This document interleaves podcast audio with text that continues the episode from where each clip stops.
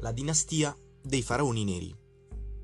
Un eh, benvenuto a tutti gli amanti della storia dimenticata ed eccoci qui con eh, un nuovo podcast eh, di Riscrivere la storia.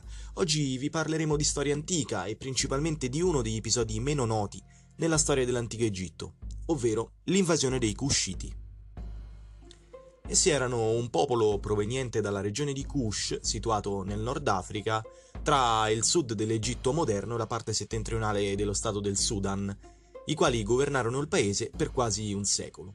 Il regno della venticinquesima dinastia, approssimativamente tra il 747 e il 656 a.C., anche conosciuta come dinastia nubiana, dato che i Cushiti provenivano dalla Nubia, costituisce un periodo ancora piuttosto oscuro per gli storici. Infatti la maggior parte dei monumenti non è stata documentata scientificamente e questo impedisce ai ricercatori di ottenere una datazione accurata e una narrazione dei fatti oggettiva. Ciò che però sappiamo sui Cushiti è che, nonostante non raggiunsero mai lo splendore e la potenza dell'Egitto dei faraoni, furono una delle prime civiltà a svilupparsi lungo il corso del fiume Nilo. Tuttavia, solo dall'VIII secolo a.C. la regione di Kush iniziò a godere di una certa indipendenza e espandersi a danno dei vicini, ovviamente, arrivando addirittura a controllare e a governare molte popolazioni locali. Il regno dei sovrani della venticinquesima dinastia appartiene cronologicamente al terzo periodo intermedio dell'antico Egitto ed esso, come già precisato, durò circa cent'anni, al termine dei quali i faraoni neri subirono una pesante sconfitta ad opera degli Assiri e furono costretti a ritornare in Nubia, quindi a sud, dove però continuarono a prosperare per altri dieci secoli.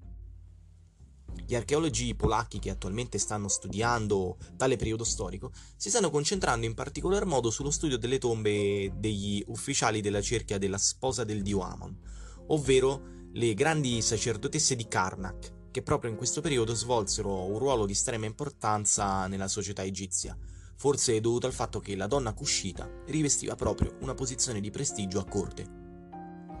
Purtroppo le tombe cuscite sono piuttosto simili a quelle egizie e distinguerle non è cosa facile, precisano alcuni studiosi polacchi.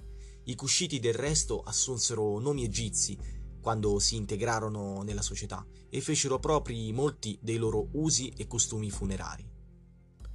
Questo è un aspetto assai importante per capire come avvenne l'accettazione di un popolo straniero in una società tanto tradizionalista e radicata come quella faraonica. È infatti opportuno supporre che una mescolanza tra le due civiltà fosse già avvenuta e che la cultura egizia, ovvero la più forte tra le due, fosse già stata assimilata dai nubiani molto tempo prima. Del resto, non va dimenticata una cosa, siamo nel 950 a.C. circa, quando i sacerdoti di Amon fuggono da Tebe perché scacciati dalla dinastia libica e si rifugiano a Napata, città della Nubia, portando con sé i saperi e le conoscenze di una vita.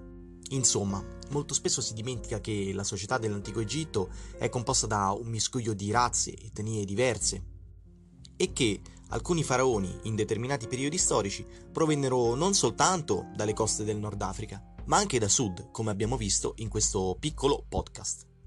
Vi invitiamo ovviamente a seguire il nostro sito web per tutte le nuove news di storia dimenticata all'indirizzo www.riscriverelastoria.com e vi diamo appuntamento ad un nuovo podcast, sempre su questo canale. Un saluto da Claudio Pira.